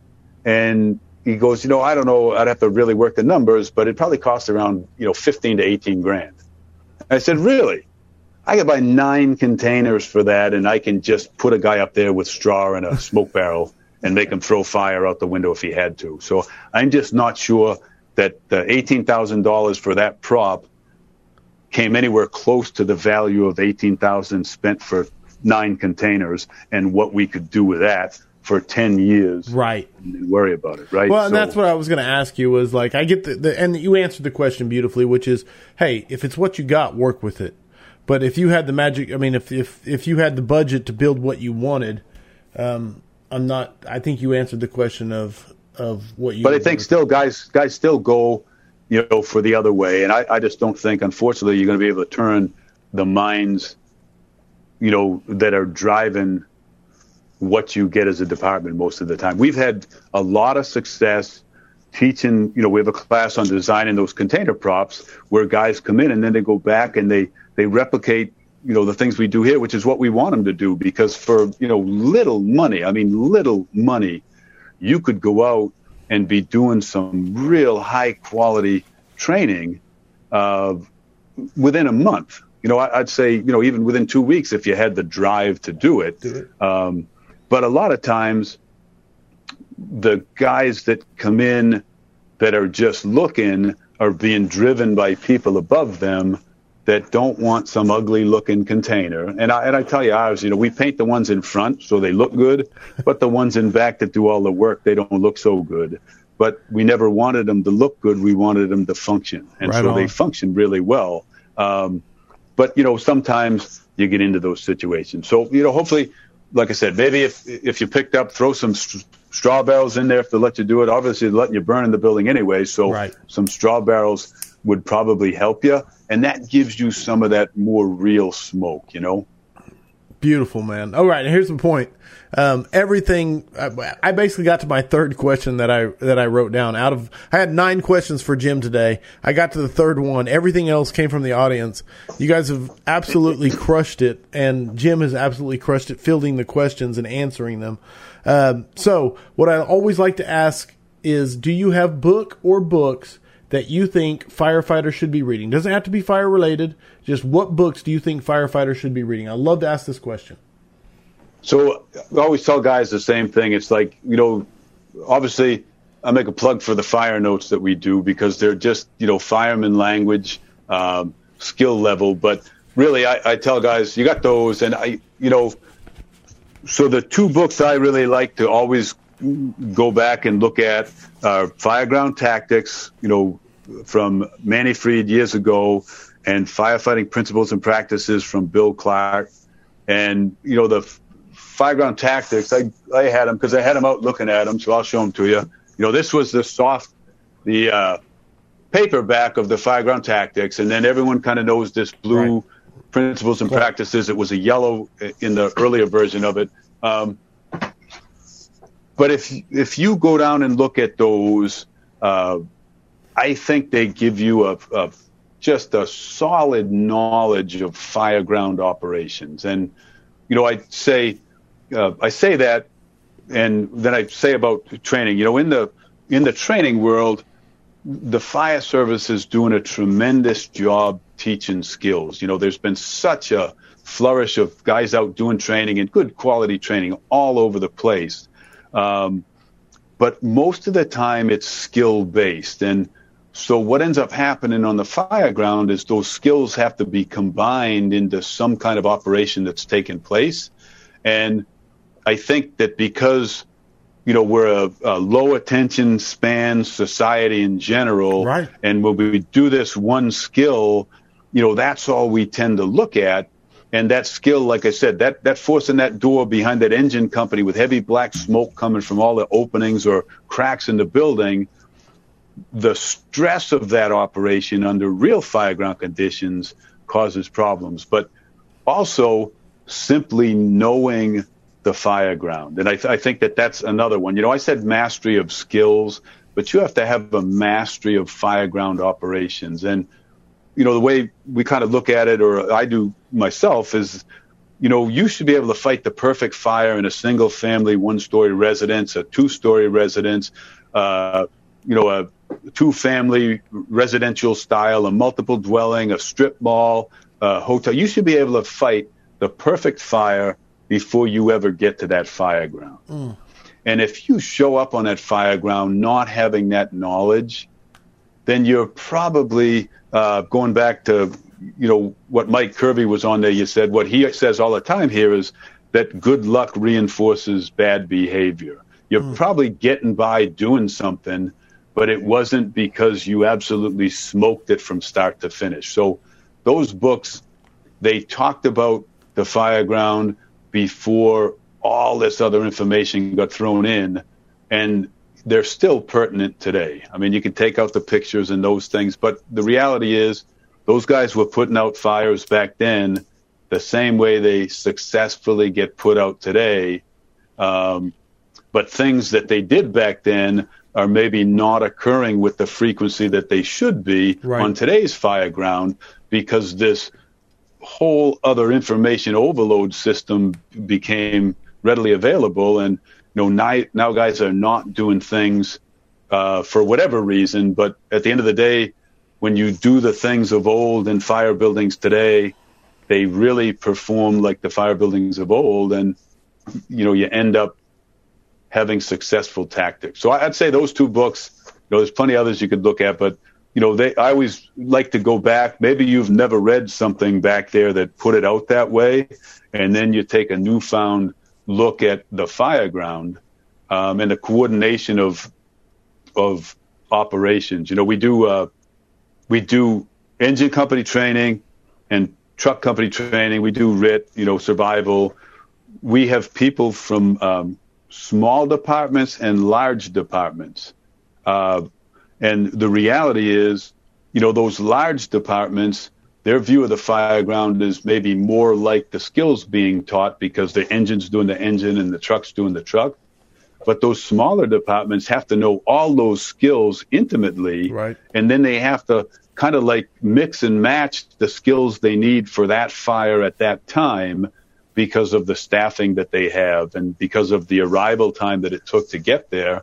And I think that, you know, a thorough knowledge of the fireground in addition to the skills for successful fireground operations goes a long way. And, you know, there's new books out, but I haven't really found anything that lays it out in the simple terms like those did. Nice, man. But hey, you can't go wrong either either or. But I want to hit this because you did touch on it, and I had one of, one of my questions that I didn't get to get to, which is um, FDT and fire training. How do you? St- I think probably my question is, what is the secret of your consistency? Um, you know, it, it's a lot of hard work. I'll tell you that. We talked about it earlier, um, but never enough hard work to make me deviate from it. But you know, when I first got going with it, you know, I always wanted something that I could read that had pertinent information. And even today, I simply look at it to try to, you know, get something for your mind, something for your skill sets. And it's increasingly difficult to find material. Uh, and I do find a lot, you know, hell, I'll probably go back and reprint something from one of those books sometime this year because I always think that it's good. Right. And the reality is, when you read it, it's like, oh, wow, that makes sense. You know, I'll do that or something. So, um, it, I guess, one of the tricks has been how to make something you've talked about over and over again appear different enough for somebody to engage in. To grab, okay. Yeah. And you know, it's always a title. I was told guys, it's the title and the first paragraph. If you if you haven't captured me by then, then I'm moving on to the next one. And so even in reading stuff that I put in, I'm scouring the internet all the time, and there's plenty of guys out writing stuff. Um, some, uh, you know, I think I would use. Some I just wouldn't. And it, you know, it's not that it's not good or not, but maybe sometimes it's the flavor of it or how it might come across. There's uh, in this day and age, you know, material wise, that consistency goes back to that I want to I want to find something in it that would help a guy today on a house fire or on a on a you know maybe a, a building fire, commercial building fire, and it really comes down to skills. And you know what's not written a lot today and hasn't been for a long time. There's not a lot written about the intimate level of skills. You know, I mean, it's just not there, and certainly not the tactical approach to the fireground. It's just not written a lot. Um, what there is a lot of is op-ed pieces, you know, opinion-based pieces, sure. and there some of them are really good, you know, and that really, I don't, I say it because it's a descriptor to say it was written as an opinion-based piece, but if it had been worked a little different, it could have been a, a you know just a regular article. Sure. And, you know, I do take some of those and I try to rework them a little bit and ask the you know the people that wrote them if they mind. Um, and that's really it. And, you know, so I guess diversity in maybe where the material was coming from, but consistency in what the material actually is. Represent. So, you know, I'd like to get a whole bunch of different guys. You know, Timmy Klett could say something about engine work, and so should could uh, Kyle Romagus, and it would be two different personalities saying the same thing. That when read, guys might read both and pick up little things from both, although it was the same thing from both, if that makes sense. So, and that's, you know, how do you do that over and over and over again? I guess it's just looking and knowing, like, you know, sticking to my rule of, you know, if you haven't captured me by the first paragraph, then I'm moving on to the next thing. And, you know, typically I don't spend a lot of time on Facebook. My phone says, you know, I spend a lot of time on the screen, but, you know, I scroll down a little bit, and then I just got to go on to something else or Twitter and Instagram. I look at all of them because they put pictures up there, but um, you know, I find a lot of stuff there, or you know, magazines or you know, blogs and that kind of stuff. Um, but I hope that answered it. I mean, it's really it's yeah, just find it. It goes back to the training. You know, it's how do you take a different snapshot of the same thing and then get guys to want to pick it up. You know, so it's like you know, that's the simplest answer to the same thing. And it's really, for 20 years, it has been the same material. So I guess that's probably it. It's, you know, it's the same material at the simplest of levels to try to hand that material off. So if, you know, guys are out there writing, keep it simple. If you're going to write and you type and stop, then you're done. The article's done. You know, that thing about I got to go back and tweak it, forget about it. If you lost your attention span, just remember the 100 readers that are reading it, they already lost theirs too. So don't make it, you know, too long. And don't, you know, don't go crazy with, you know, I, I find it amazing that guys use words and articles that most of us would have to go to a dictionary to look up. And you know, I, a rule I've always had in writing is that if I write and then I stop on a word and I got to think, oh, did I spell that right? Then I choose words I don't have to go to the dictionary to spell. Nice. Because that's what most firemen sure, hundred percent engage in, right? So, anyways, a, a, kind of side note, but they're beautiful, man, beautiful. I didn't. Here's the deal, man. I like I said, I had so many questions. I wanted to ask you about your father, Big Ed, being a legacy firefighter. I had stuff I wanted to ask you about that. Uh, selfishly, I had reasons to ask you about that stuff. Um, I wanted to ask you about your, but long story short, we're at 90 minutes already, and I still got to get the five questions for firefighters. So I want to, I have a thing we do on the weekly scrap. It's called the five questions for firefighters. So the uh, answers are 100% your opinion. There is no right or wrong, and the points are arbitrary. They're completely passed out by me. So, Jim McCormack, are you ready for the five questions for firefighters? Yep. All right, here we go. Number one What is the number one issue facing the modern fire service? So I just looked at these a couple hours ago because I wasn't, you know, I always look at them and I, am not sure where I'm going to end up with answers. I don't really think they're always that good. But um, so I probably have a twofold answer. I would say one is there seems to be a declining work ethic in the majority of people entering the business.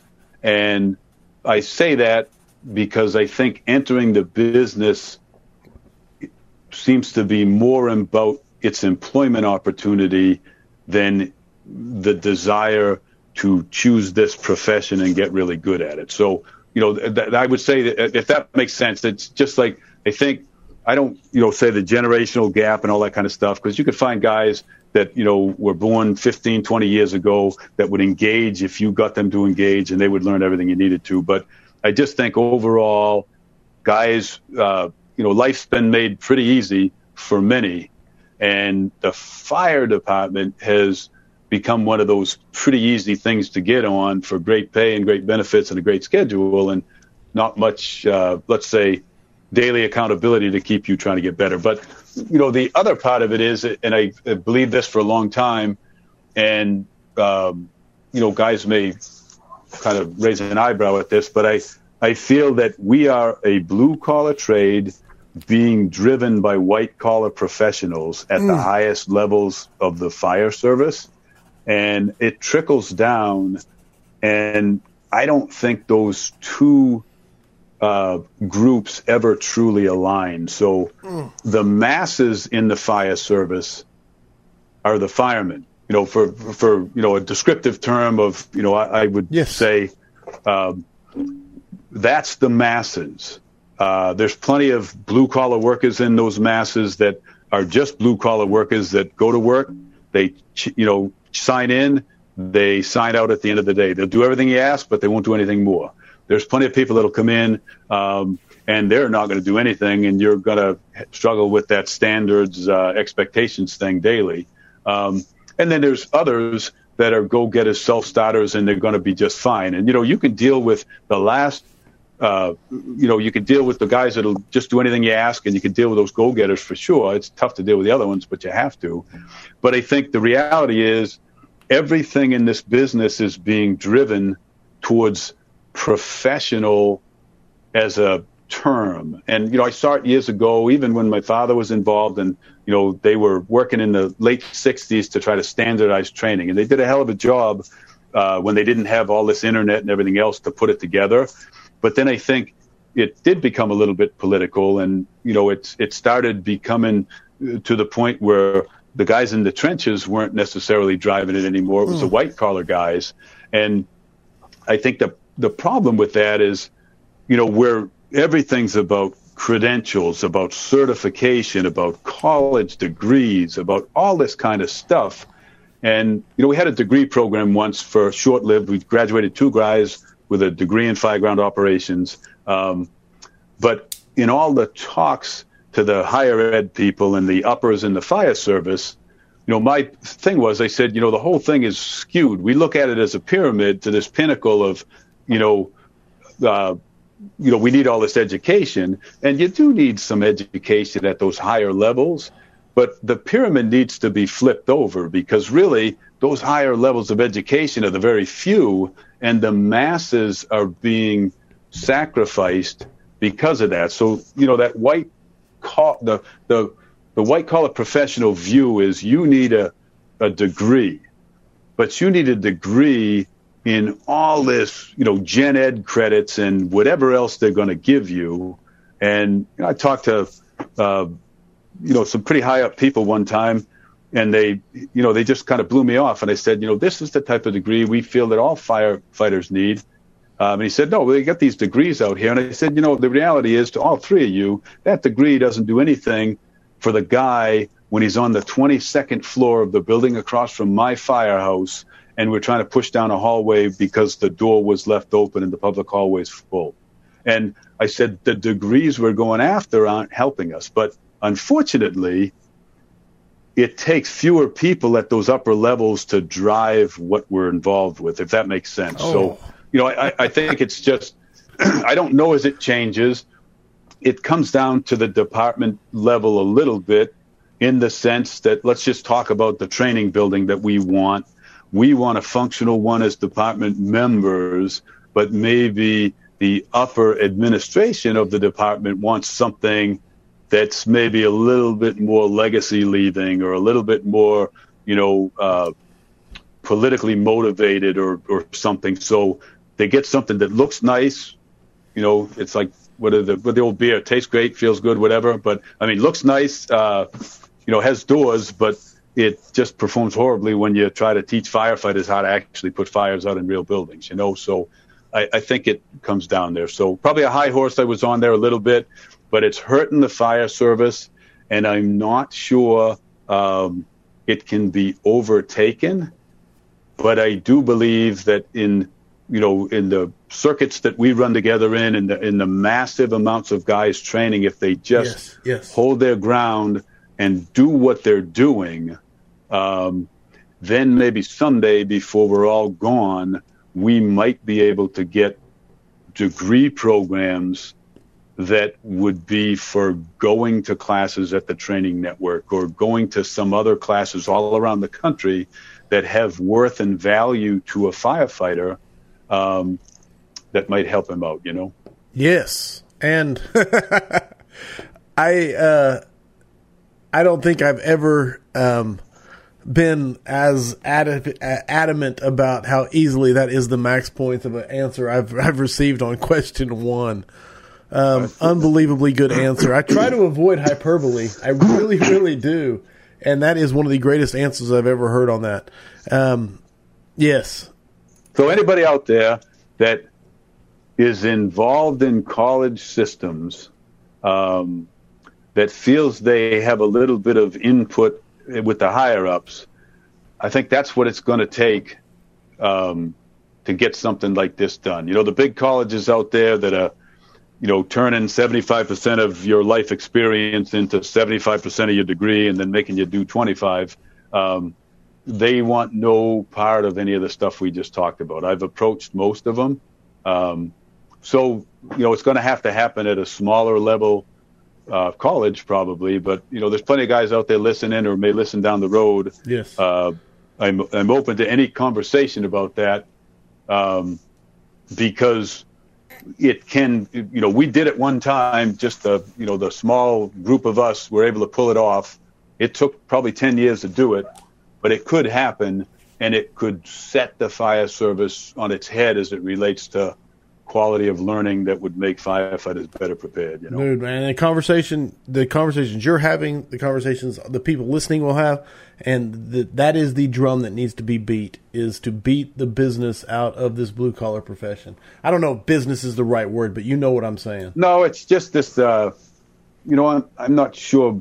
you know, plenty of guys over the years have said it about we need to be professional and all that, and it's like I, you know, I take that um, as your as a degrading comment because I've not not been professional my entire career. So, you know, for you to think that I needed something else to say that, I think we just forgot that we are performing a you know, you know a journeyman plumber, a master electrician. These trades have it, and they get degrees for it, but they're vocational degrees, right, right. and they are able to use that piece of paper. And you know, all we want is some degree to put on a piece of paper to you know accredit this or accredit that. You know, I mean, it's just it's not making any sense. It's check boxes for check boxes, when at the end of the day, those check boxes don't equate to performance.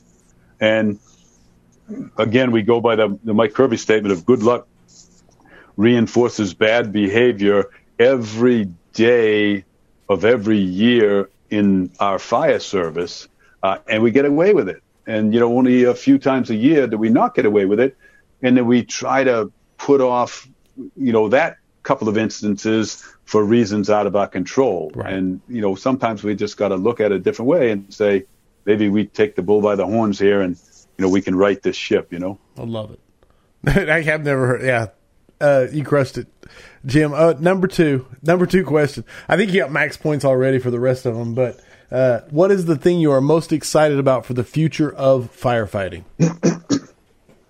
you know, I think uh, I think it's that there's so many guys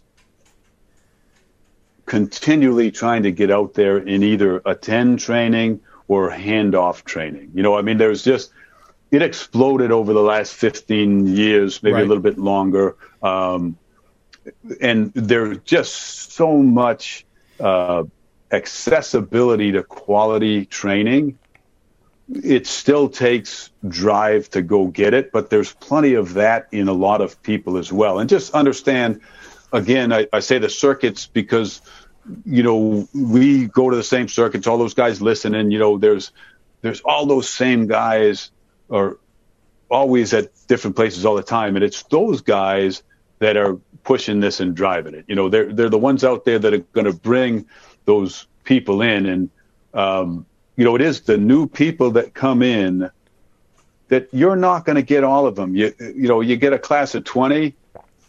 I think New York used to say they had the 500 club or, you know, 5% or something. And I, I say it's, it's probably less than 5%. But, you know, if you get a group of 20, you'll be lucky to pull one out of that and say that's going to be the guy. You'd be hopeful to pull 20 out or five, um, but just keep doing everything that everybody's doing and don't lose those guys because maybe they they had shitty instruction to get involved and their performance reflected that and you didn't stop and take a few minutes to really assess it and assess the individual. You know, I, I think um, it never came up in the conversation, so we didn't hit it, but human nature is kind of an interesting thing. Right. Um, and it has a lot to do with training, and maybe some other time we'll talk about it. But, uh, you know, when you look at people and, and what they default to as humans, uh, you know, you can find good traits in those guys. And a lot of times the missing traits for the fire service is uh, just because they weren't given those traits any time up to the point that you met them, you know? Absolutely crushing it, man. Um, absolutely. Uh, the best rank or position to be in in the fire service. So I think it's uh, myself. I think it's company officer. It's, you know, being a company officer is a funny thing. You know, I had a I had a tremendous time being a company officer, and I al- also had the worst time of my life being a company officer. Um, Probably led me to have a heart attack and uh, stressed me out. But um, the funny thing is, is you know, you can be a firefighter, and you know, hopefully you can find a busy place and go to fires. uh, but being the boss and and for me, I always wanted to build a crew. I wanted to build a crew that was second to none, and I, I think I accomplished that. Um, but it comes with great pain, let me tell you. And uh, but, but I think being able to do that and then performing on the street uh, and just going out and you know enjoying you know that working together. So I, I think that I say company officer, and then I laugh and add this on the end is like towards the end of most guys' career, even as bosses, you know, they just want to get back on a busy engine or truck and just go to fires and you know not have any other worry or. or no, yeah, there's so, the, I, I, feel that. So, I, so I do think that there's something that you know maybe for being a good officer down the road, you should get your pick of back step assignments if you want them. If you can't get the busy companies and uh, ride your career out doing that. I feel that in my soul. The farther along I get, I'm at 24 years. I hit 25 next year.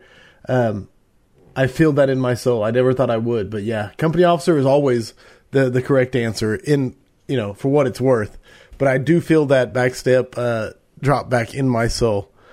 Um, There's nothing better than uh, than a, a highly performing company that you're able to be the boss of. Right. Dude, uh, on no the doubt fire ground. No I doubt mean, I say, it. and even not even on the fire ground in the in the grocery store. Yes. You know, uh, out with kids, you know, all that kind of stuff. Just being in the district, you know, those types of things. There's nothing better than that. Dude, nailing it, hundred uh, percent. Best advice you have ever received.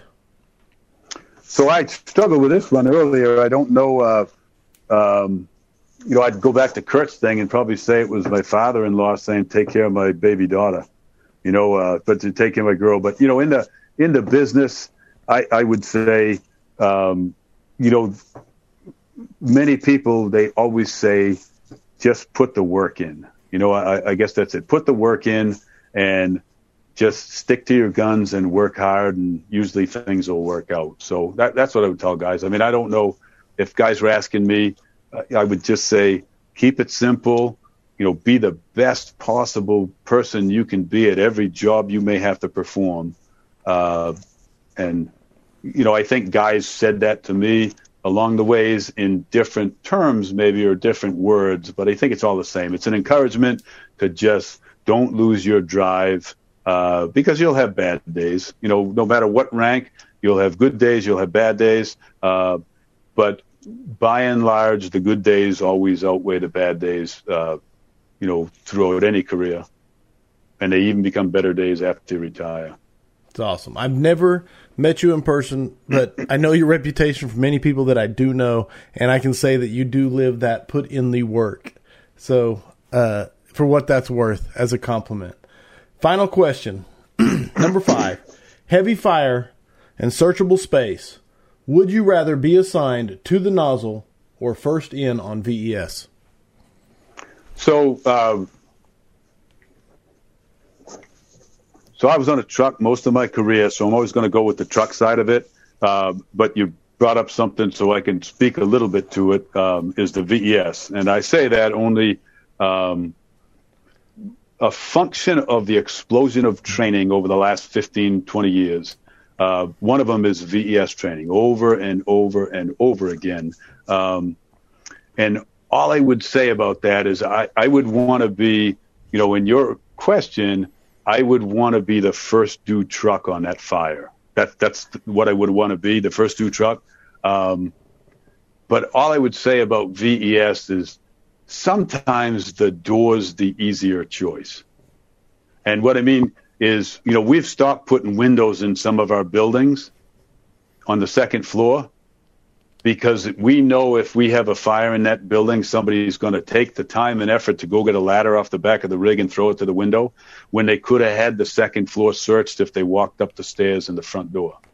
So I, I don't know if that, just a little another training nugget, I guess, to say, don't you know, learn the skill, know it inside and out, make sure you can do it in any condition possible, but then have the uh, ability to size that building up and say, yeah, that might be a window to VES, but right now I'm going to the front door, and that may be where I go first. But I would want to be on the truck. So long way around your short answer you needed. There you go. there it is. The five questions for firefighters from Mr. Jim McCormack himself. brother. Thank you so much for answering them. I think I don't think I've ever enjoyed a five questions as much. I'm trying to think. I know I say it each time, but I, that's So that's good. Keep saying it. You make it's just like good job. It's like that's good job, Corley, right? Well, In I'm just saying, walk, it's like right? I am No. the luckiest guy in the fire service because I get to interview uh, people and ask them these questions, and every time that's why I'm smiling so big, and it's why I say every time. Um, No, you're doing good things like we talked about. You know, just keep doing it. It's. uh I would tell you, and I told you this before. I'm going to give you some uh, praise now. The grind it takes to do what you're doing consistently over and over again uh, is a grind most people don't know. So I applaud you for it, and I know that you're helping a tremendous amount of people for doing it. So just keep up the good work. But I appreciate that, and I thank you for saying it. And uh, I know my wife appreciates it because she has to put up with me more than anything. Amanda's a saint.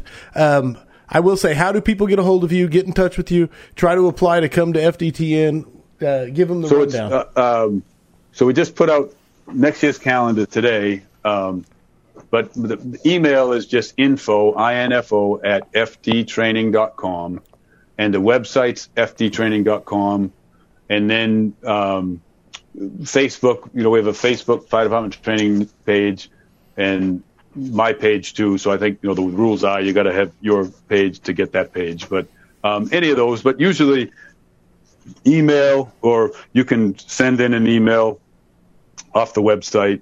I'm much better at those than like Facebook mail and that kind of stuff. I'm going to do it, but um, the, it's easier, especially when I'm not around a computer. Even though my phone can do it, I just kind of use the email out there. Beautiful, beautiful. There you go, um, everybody. Um, what was I going to say? You I, you got me really excited because you said uh, we have to do this again. You said when we do this again, so I'm going to hold you to. Yeah, that. we can do it. I feel like we barely scratched the surface, so you have to come back and we'll have to hit some of the questions I didn't even get to today. Not to mention, I think you just scratched the surface for the audience also. So um, I'm going to read you Yeah, a few comments, man. They said, awesome, awesome scrap tonight from Brian Oswald. Uh, Todd Edwards said, thanks, Jim. Thank you so much, Jim. I learn so much every time I am fortunate enough to hear you speak, sir. That's from Kyle. Uh, Romagus. Steve Miller said, awesome show, bringing out the facts. So, 100%, man. Thanks, guys. Stephen Negley said, one of the most humble firefighters you will ever meet. Jim is one of the best. So, dude, you got people singing your praise. So, there's the compliments coming at you, and, and 100% deserved. Thank you so much for being the guest on Scrap. I want to hit, uh, let me see, I'll grab a hat here to show off. There's Scrappy. I can't see. Yep. The- There's Scrappy. So, uh, if you guys want a hat, whatever, mutts don't scrap, get a hat. Um, the challenge coins are coming in. I'm really excited about that because I'm finally going to pay people back who have sent me challenge coins. Uh, I really do mean it. It's meant a lot to me to get them done. So that's going to happen. I'm trying to think of what else I wanted to announce. I think I put some notes here. Let me look. Uh, no, that's pretty much it. Mutts don't scrap. Jim McCormack coming in, dropping bombs, utterly killing it. He said he'd come back, so I'm super excited. Uh, next guest who has to follow Jim is Dustin Martinez. It's coming up on October 3rd, so I get a small break, uh, about a week, and then the weekly scrap will be back with Dustin Martinez. So he's the one who gets to follow Jim, so you guys can all heckle him on Facebook, telling him uh, good luck with that. Jim, thank you, sir, for being an unbelievably great guest. Thank you, Corley. Keep up the good work, buddy. Audience, thank you for your questions and your comments. I hope the tone stays silent unless it's burning. Everybody stay safe out there. Thanks for listening to the Weekly Scrap. Please subscribe and please share. We'll see you at the next episode.